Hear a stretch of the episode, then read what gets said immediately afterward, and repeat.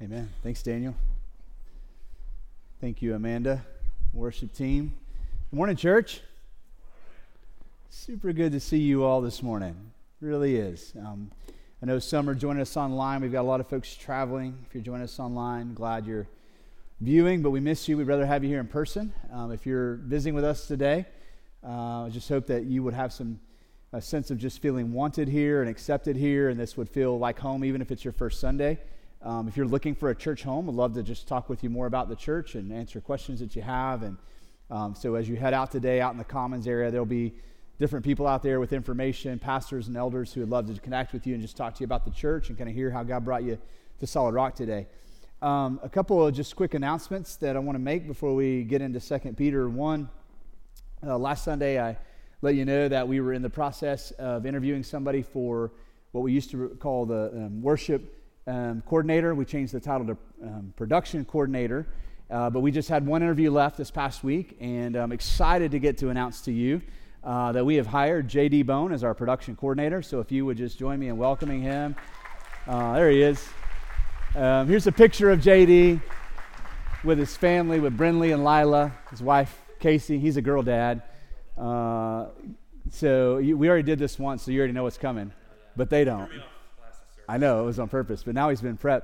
So I don't see Drew here today, but one of his good friends used to be on the interview um, team back years ago, and he rotated off. And so I know you've already got the job, but we missed some questions. Um, there are questions. This is like the final. Actually, this is the final interview. You've got three questions, and if you get two out of three right, you keep you get to keep the job. Luckily, Luckily we already know how this is going to go. Unless you change your mind. They have no idea what we're about to do, so don't give it away. So here, here we go. Seriously, these are questions we used to ask in an interview, but once uh, Drew rotated off, these don't get asked anymore. But I need to know uh, let's start cats or dogs? You're changing your answers, man. Okay, well, okay, okay. Dogs, dogs all the way. Okay, so you got that one. All right, so far so good. Uh, salsa, cilantro or no cilantro? Okay, one and one. Okay, this is your last question to keep your job. This is a big time. This matters to the people out here, okay? Seriously. Chili, beans or no beans? Well, Texas, so no beans. All right, you get the job. all right, all right. Believe it or not, those are serious interview questions we used to ask. Um, hey, welcome to the team. Anything you want to share with the church? Yeah.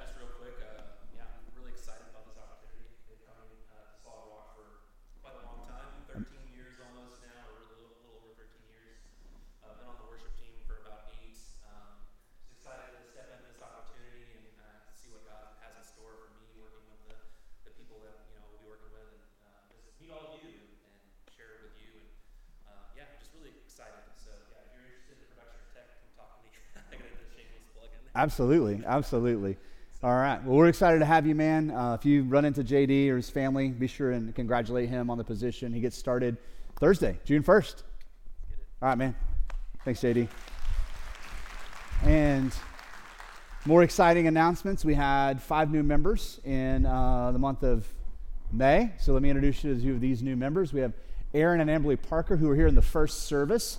Uh, but just memorize their faces, and when you see them next Sunday, be sure you welcome them to the family. Uh, Bailey Coiner, who is not here today, I don't think. He wasn't in the first service. And then Jason and Ashley Bruner. Uh, he's the short guy over here on this side. You can't miss him. Uh, be sure and welcome all these to the family. We're glad to have you guys.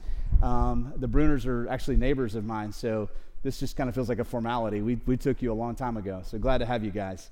Um, but as you run into any of the, the folks who are joining the church with multiple services, it's hard um, to really connect. So just, again, we'll run these slides next Sunday. And Even if you don't know them, just go over and welcome to the family. Let them know you're glad that they've joined the church and become part of Solid Rock. All right, so um, we are in uh, 2 Peter chapter 2. We're actually going to cover the whole chapter today. I'm not going to hit all the verses, um, but we will make it through the whole chapter. Um, so, what we're looking at is um, Peter is now writing in his letter a warning um, uh, for the church to acknowledge or to be aware of false teachers. And he's going to talk a lot about God's judgment towards false teachers. And so this can be a really uncomfortable topic for us when we start talking about God's judgment. And so I want to lay out some of the reasons why it's uncomfortable. Um, first of all, for most of us, when we encounter judgment in the world, um, it comes at us separate from love. Right? So if we experience judgment, rarely, if ever, um, is it coming out of a place of love. It's usually coming out of a place of condemnation or not meeting somebody's expectations or falling short or disappointing. And, and so for us, it's hard to imagine God's judgment actually coming out of a place of love. Now, part of the reason for that is as image bearers, as humans, we were not created to make judgments. We weren't created um, with the hardware to process information and, and make judgments or to condemn things. Matter of fact, we were created with only the knowledge of that which was good.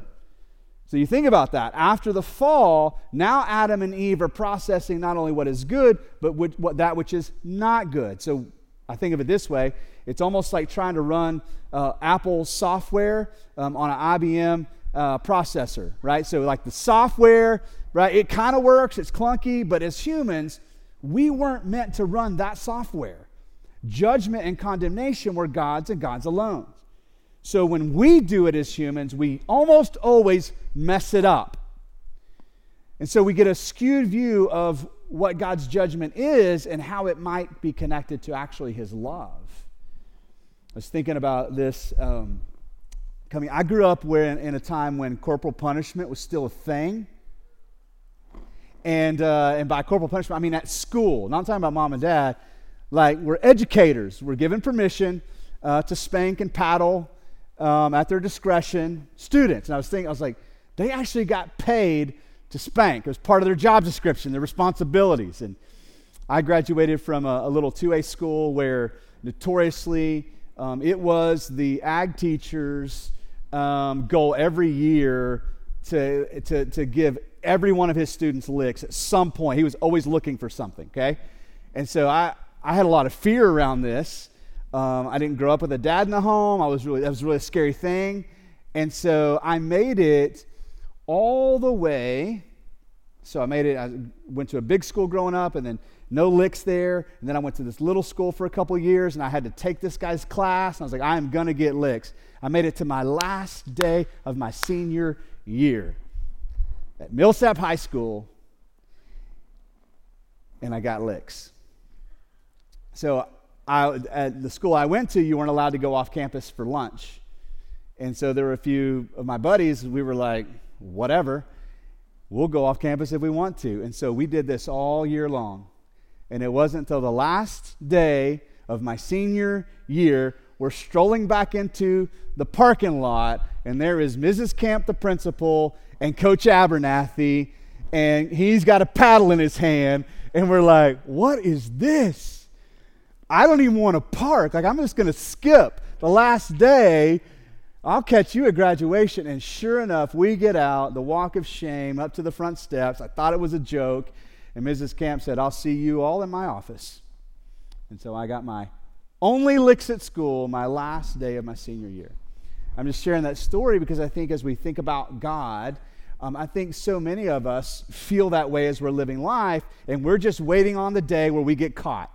We're waiting on the day where finally he gets disappointed enough in us that he's going to punish us. And it may be that day where we step out of this life into the next, but some point it's going to happen where we get caught, we get licks, we get the punishment of God, and we think about his judgment that way as maybe a principal or a person in authority who's just waiting, right? Just can't wait for you to mess up bad enough. And then he's going to take some kind of enjoyment I can still see Coach Abernathy's face. The enjoyment on his face as he gave us seniors licks.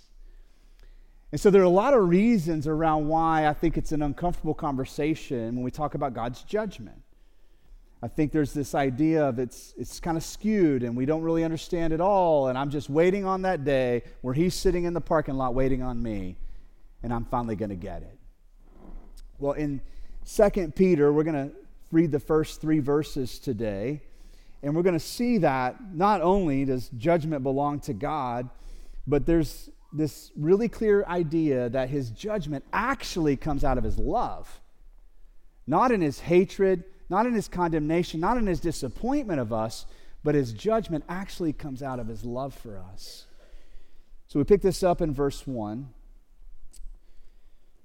But false prophets also arose among the people, just as there will be false teachers among you, who will secretly bring in destructive heresies, even denying the master who bought them, bringing upon themselves swift destruction. And many will follow their sensuality, and because of them, the way of truth will be blasphemed.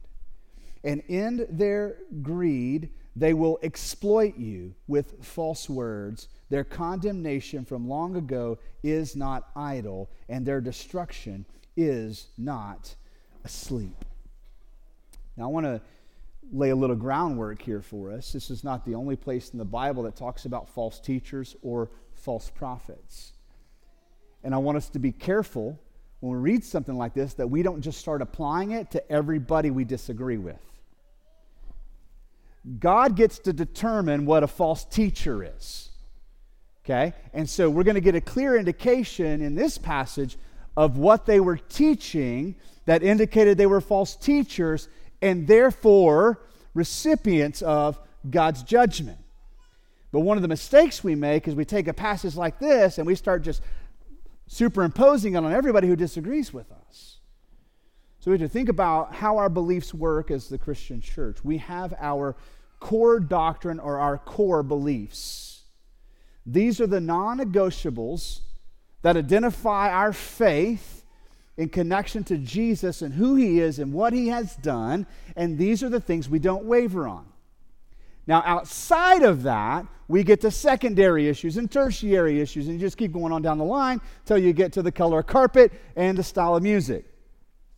All right, so just because somebody has a different view even of baptism than you, unless they're seeing baptism as a mode of salvation, if it's just a different mode, right, that's not our primary doctrine. And so, what was happening in the church then is something had made its way into the center, the core of their beliefs. And, and I love what, what Peter does for us here. He actually says it really just simply. He says this they were bringing destructive heresies, even denying the master who bought them. Now, that statement is the center of what we believe as Christians. The identification as, of as Jesus as Lord. They were denying Jesus as the master, as the Lord, and that he had bought them. This is the idea that Jesus, God's Son, came to earth to pay a price for us. Did you know that? God has already paid a price for you. And it was a really high price. We think about things that matter to us and I've got a lot of things that matter to me and that mean something to me. And one of the things that means the most to me in my life is my family my wife and my boys. And for, for me to willingly give up one of my boys for something would mean whatever that thing is, is of high value. I can't think of anything. I don't think I would give up one of my sons for you. Actually, I know I wouldn't. Sorry. Just, but what he's saying here is that they were denying Jesus as Lord, as Master, the one who had bought them. Referring that God loves you so much that he paid a hefty price for you. How much? He gave his son for you to pay the price, right, for our sins, for us falling short.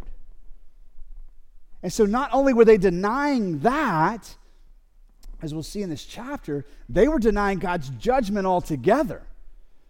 They were teaching this idea that there will be no judgment from God, so therefore you're free to do whatever you want. And here in this first three verses, we see the heart of God. Because this is the way it's described. These false teachers among you who will secretly bring in destructive heresies. That is not the idea that people are going to come to church and they're, and, and they're going to disagree with you. Whatever was being taught was destroying lives. The word destructive here is not applied to buildings or cars or possessions, it's describing human souls. So, whatever these false teachers were teaching, Peter says these teachings, these heresies, are destroying people, killing people, harming people. They are destructive heresies. And so God will bring upon them swift destruction. And not only that, verse 2 says, many will follow them. Now, I don't know how many parents we have in the room, but if somebody were doing something to destroy the lives of one of your children, the appropriate response to that is anger. If somebody's destroying the lives of one of my children, physically or otherwise, the proper response as a good dad is wrath. It's going to kindle something in me, and it's go time. Right? Where does that come from? It comes from my love for them. The, the anger of God is kindled out of his love for you. God is angry because somebody is teaching something that is destroying the lives of his children. You see that connection? God's judgment doesn't come out of his disappointment. God's judgment comes out of his love.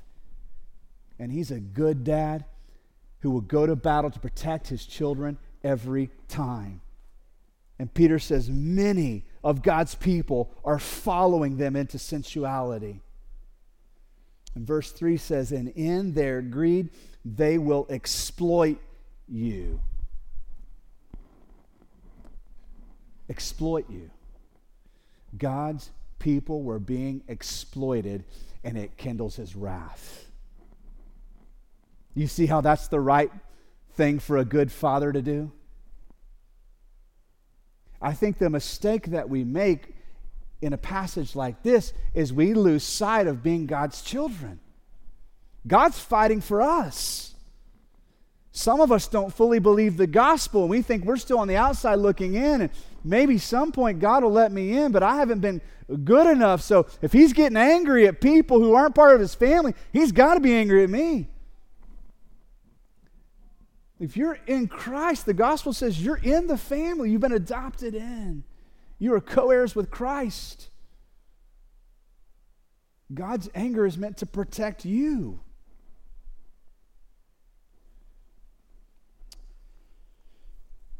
What Peter does after this in verses 4 through 8 is he lists examples of God's wrath, God's anger, God's judgment. He first mentions the angels themselves. We don't know the whole backstory and all the details, but Satan himself was an angel. And Satan kicked, Satan desired to be God, and therefore God banished him from heaven and from, the, from his presence, from his glory, and from the presence of the other, other angels. Again, we don't get a lot of details on the backstory, but Peter mentions this here and says, hey, God held the angels accountable. He goes on to talk about the days of Noah. God held the people accountable in the days of Noah. Then he's going to mention this that God held the people of Sodom and Gomorrah accountable. What I love in this though is he's not just running through a list of like, see, God's gonna God's gonna punish, God's gonna punish, but in verse 9, he says, Then the Lord knows how to rescue the godly from trials. And so, even as he's talking about all these displays of God's judgment, he mentions that Lot is rescued. So, even in his judgment, there is mercy and kindness. Now, after this, verses 10 through 13, he describes these false teachers. They indulge in the lust of defiling passion, they despise authority, they are bold and willful with no fear of the Lord. They do all of this, listen to this, while they feast with you. So these aren't people on the outside of the church attacking those within. They're people who've, who've infiltrated the ranks. This is not a line of protesters out at the street with signs and a bullhorn yelling mean things at the people of God. These are people who've snuck into the church, and we'll, we'll see in a minute people who even themselves looked like Christians at the beginning. But they've started teaching these false doctrines, these heresies that are destructive, denying that Jesus is the master and denying that there would be any judgment at all. Verse 14 talks about how the false teachers will have eyes full of adultery. The false teachers will have an insatiable desire for sin. The false teachers will entice unsteady souls. And the false teachers have hearts trained in greed and that they forsake the way. So, the audience that's receiving this letter are a group of Christians who are, who are suffering. They're being persecuted for their faith. There's a lot of pain just in their daily existence, a lot of fear, a lot of pain, a lot of discomfort, a lot of not knowing what comes next. And so he's, Peter's writing to encourage them. And so when you think about that setting, that context, we have these Christians who've been displaced. And now we've got people who are slipping into the ranks and begin to destroy them from the inside out. And the way Peter words it, words it here is that these false teachers are enticing unsteady souls. They're taking advantage of the vulnerable and the weak. It kindles God's anger when people take advantage or exploit the vulnerable and the weak. And these false teachers were doing that. I want to settle in in verse 17 now. So Peter will go on to describe them with two metaphors in this verse. He says, These are waterless springs and mists driven by a storm. That first description there, well, actually, next week we'll come back and we'll talk about just briefly how Christ is this spring of life that never runs dry. But the way he's describing these false teachers with this metaphor is that essentially they're promising things, but they don't deliver. It looks like a spring where I should be getting water and nourishment, but it's dry. So I'm listening to their words, and it sounds good, sounds like it should be helpful, but when I actually lean into it, it leaves me empty. Like a waterless stream, it promises something it can't deliver. And then the second metaphor is this they're like a, a mist that's being followed by a storm. So on the surface, they seem harmless just like a like drizzle. Like, ah, maybe even pleasant if it's hot outside. Oh, but rest assured, church, there is a storm brewing in the background. They're going to seem harmless on the front end, but there's a storm coming with them that will harm you. They are like a mist being driven by a storm. Verse 18 says, For speaking loud, boastful folly, they entice by sensual passions of the flesh those who are barely escaping. They are going after the most vulnerable. And they're doing it by enticing them with sensual passions. That which feels good in the moment, but leaves you wanting.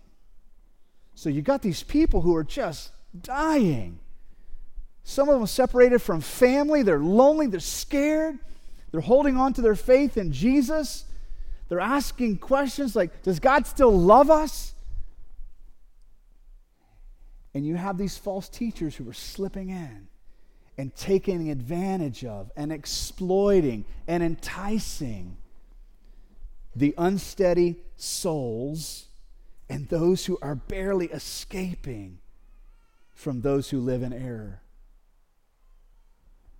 It's that, I get the imagery of like uh, the, if you've seen the wildlife videos, like over in Africa, where you've got a pride of lions and they're kind of stalking a herd of gazelles, or whatever it is. I mean, they don't go after the strongest, fastest. They'll, they'll, they'll, they'll exploit the herd and look for the one who runs the slowest or has a limp, and then they all go after him. That's what's being described here. And so these false teachers are taking advantage of those who are barely escaping, those who are really vulnerable. In verse 19, here it is they promise them freedom, but they themselves are slaves of corruption. For whatever overcomes a person, to that he is enslaved. This is talking about our bondage to sin. And so they're promising freedom, they're promising relief. They're promising a sense of like, hey, I can I can help with that. They're offering help, but they're not delivering. And instead of giving freedom, all they, do, all they are doing is enslaving you again, getting their hooks in you. This sounds a lot like what we might refer to in the modern day era as addiction, like using addiction to like grab a hold of somebody, something that promises temporary relief. It feels good, appealing to the to the flesh and a sensual kind of way, and it makes me feel good in this moment. And it feels like freedom from the thing I've been trying to escape from. But then in the end, what? It gets its hook stuck in me. That's what these false teachers are being compared to. They promise freedom, they promise relief, but in the end, all they have is slavery to corruption.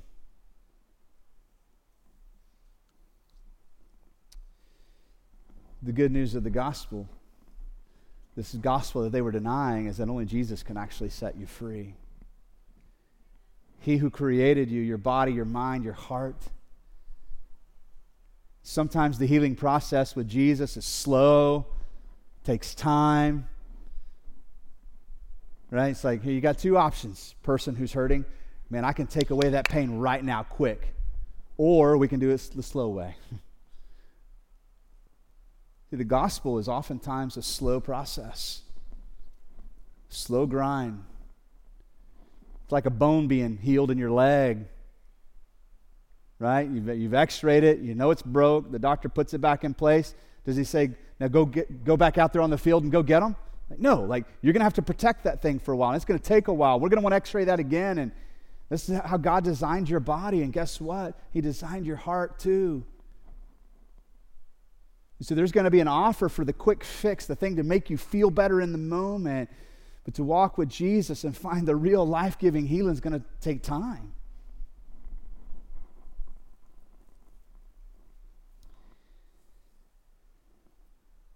I shared a little bit of this in the first service, just offered up here, and even in my own story. Um, I shared earlier with you that, like, I grew up without a dad, so the idea of a, a male in authority that was going to punish me scared me to death. The first hint that a coach was mad or a male teacher was mad at me, I am like, my fight, flight, freeze is turned on, and I'm just going for safety. But one of the things that I've learned about my own life and Christian journey is that I became a Christian at the age of 15. Um, the things that I remember that drew me into my relationship with Christ were, were these things. One, um, He would forgive my sin. And so at the age of 15, I was carrying a lot of just shame and guilt. Um, some of it was mine, and some of it belonged to other people in my life. I was carrying a lot of it, and just to, to hear that there would, might be somebody who could like help me with that, I was like, oh, I want that. And so as I began to, to lean into our, this relationship with Jesus that I could have by faith, I, I learned that he, he referred to God as a father. I was like, I, I want that. I'll take some of that. And so that's what drew me into the faith was just a relief, a sense of being set free from shame and guilt, and that there actually could be a good dad out there who would want me. And that was all true. And so I began to apply the truth of that gospel to my life at 15, and it began to just transform who I was in some remarkable ways. And I moved forward in life, and I carried that gospel with me, and I applied it in real time. Situations would come up, and I would apply the gospel. But what I had never done is to go back to 15 and apply it to life before that. I had just kind of shut the door on those first 15 years and tried to outrun it. And it hasn't been until the last two or three years that I've actually stopped and began to apply the gospel to the first 15 years of my life. I'll give you some examples. Um, it's about three, two years ago. I was driving um, out on I 30, and um, I don't have a ton of experiences in my relationship with God where I could say, like, I know He said it kind of thing, but I know He said this to me. Um, I was actually praying in anger. I was working through some stuff in my story that happened when I was a kid I was angry that my dad had to be this kind of person. I was angry that my dad was not part of my story. I was angry that I had to be the kid at school whose dad was in prison. I was just angry about all that. I was just letting God have it, letting it rip. Crying out. I was crying. I was angry. And I was just praying all that. And then I just stopped. And I was bracing myself for the backhand, right? I was bracing myself for, okay, here comes the licks that I've been waiting on. Nothing happened. I began to slow down my breathing. I began to kind of think about it. And as I, I just kind of lifted my eyes up and just kind of listened, I could hear God saying to me, You're right, you didn't have a dad when you were growing up. I rescued you from him. And like I was able to see God's kindness in my story even before I became a Christian. And I was able to begin applying the gospel to my life before I was a Christian. That was just one example. And like, I'm 45 years old when I'm having this conversation. It's 30 years later. And like the healing that comes from Jesus will come to you as this well that doesn't run dry over a lifetime. Be weary of the, the offer to fix it quickly to make it go away, to help it, like whether it's coming from a doctor or it's coming from the 7 Eleven, be leery of the temporary fix. What Peter is warning is that people have slid into the church, you're sharing meals with them, and they're drawing you away from Christ as Lord. They're drawing you away from the one who bought you with a price. They're drawing you away by lying to you and saying there's no final judgment. You know why? Because they don't, they're scared of it but you are God's children. So, so it kindles God's anger towards them. He words it this way. The end of verse 3 their condemnation from long ago is not idle, and their destruction is not asleep. God is paying attention to those who harm you, those who exploit you, those who take advantage of you. Now, the last part of verse of chapter 2 verses 20 through 22 talks about really how they i think gives us some indication how they got into the church okay and so we'll just walk through this together so verse 20 says for if they um, have escaped the defilements of this world through the knowledge of our lord jesus christ so there's the question is like they seem to have like been like us. They seem to have upheld the faith. Like, this, that sounds right. But they are entangled again in them and overcome. The last state has become worse for them than the first. For it would have been better for them never to have known the way of righteousness than after knowing it turn back from the holy commandment delivered to them. What the true proverb says has happened to them. The dog returns to its own vomit, and the sow, after washing herself, returns to wallow in the mire. What happened? Were they Christians who then lost their salvation? Did they get sideswiped by Satan? And what happened? I think the best answer to that question comes actually from Jesus himself.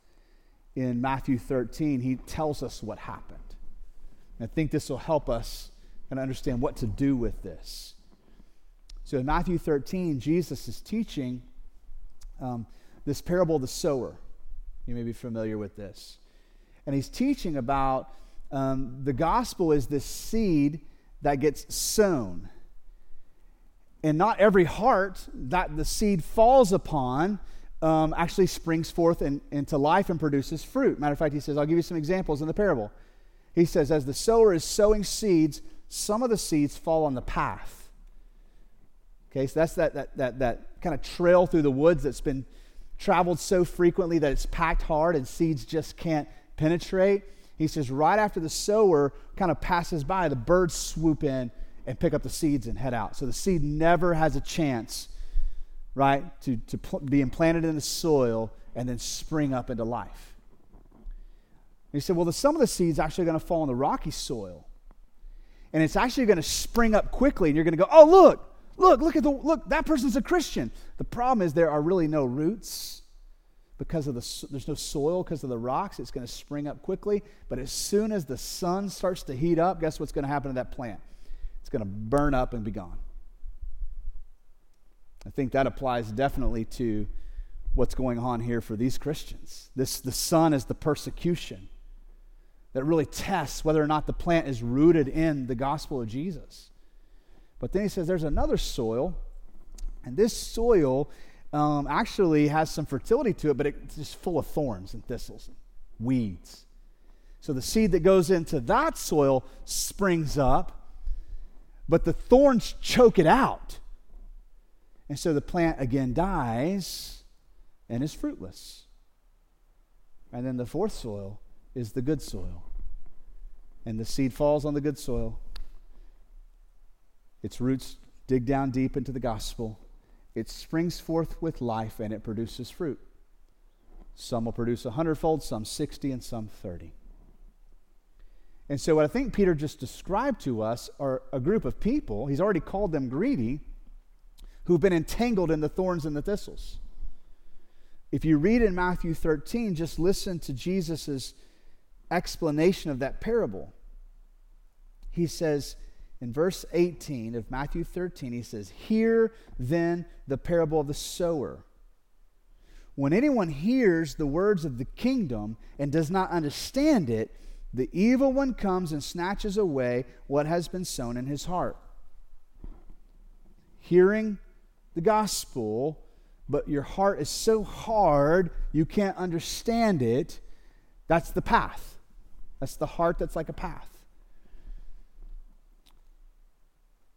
He says, This is what was sown along the path. Verse 20. As for what was sown on rocky ground, this is the one who hears the word and immediately receives it with joy, yet has no root in himself, but endures for a while. And when tribulation or persecution arises on account of the world, immediately he falls away.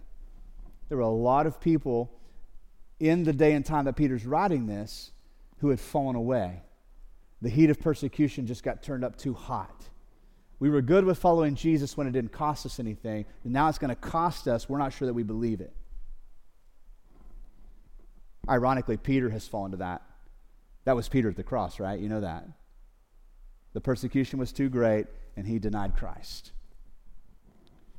But then he explains the, the next soil Verse 22 As for what was sown among the thorns, this is the one who hears the word, but the cares of the world and the deceitfulness of riches choke the word, and it proves unfruitful. So these false teachers were exploiting these Christians who were vulnerable, who were unsteady, and they were doing it with greedy hearts for selfish gain. And so they may have claimed to loved Jesus, but in reality, they loved the world. And of course, the fourth soil is the good soil. This is the one who hears the word, understands it, and bears fruit and yields in one case a hundredfold, and another 60, and another 30. This doesn't just black and white answer the question once saved, always saved, and were these Christians and then they lost their salvation? I think Jesus would teach it this way hey, there's four different types of soil that the gospel is going to land on, and some are going to spring up quickly and look like they're off and running, but don't be fooled. Some are going to spring up, but they've actually never taken their eyes off of the world. And so when it comes down to it, Jesus or the world, they're going to choose the world. And so, more than likely, these false teachers fell into one or two or both of those categories. But at any rate, what Peter's getting to here is they've returned back to the life they had before Christ. They're miserable, they're under God's judgment and they're trying to snare you and drag you down with them. So be aware of the false teachers.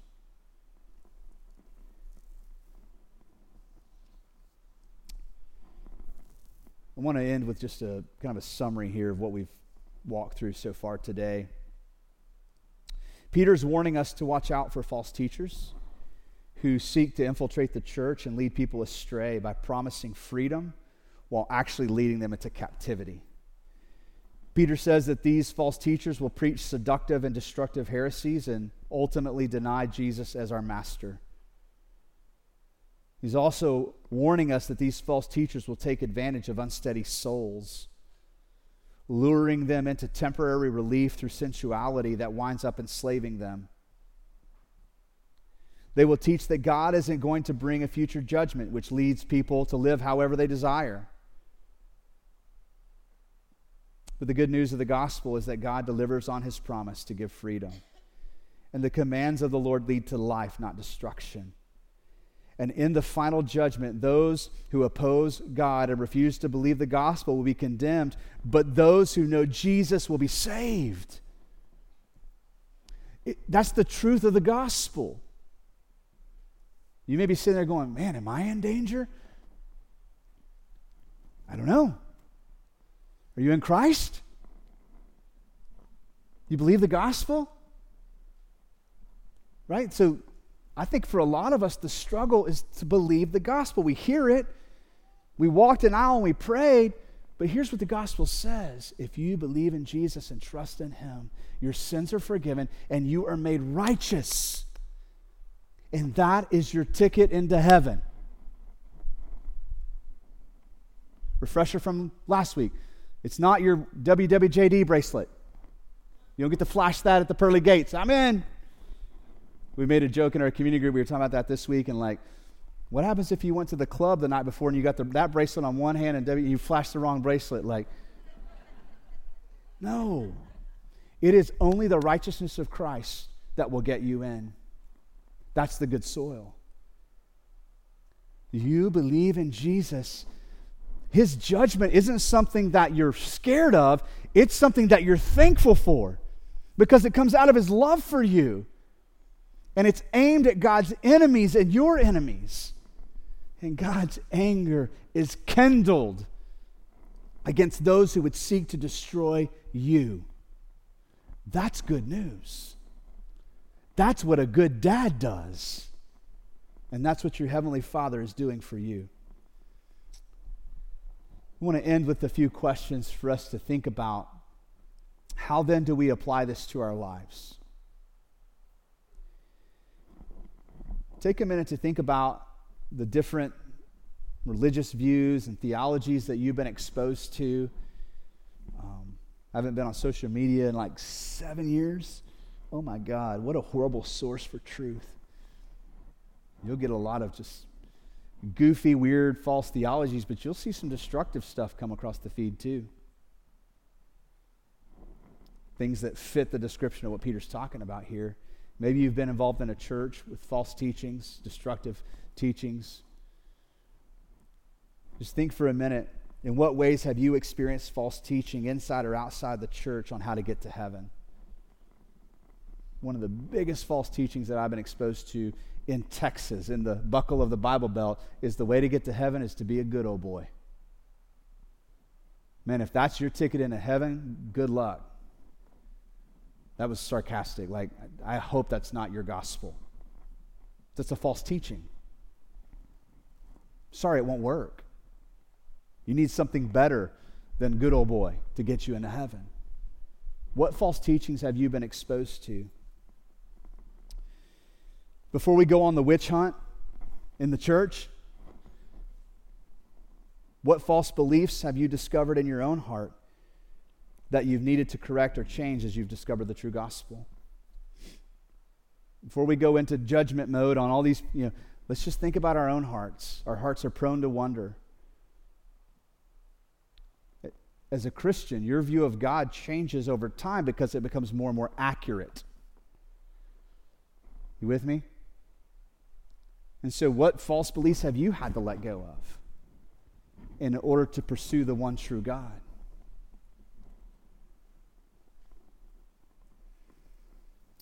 How do you feel about the coming judgment of God? Does it scare you?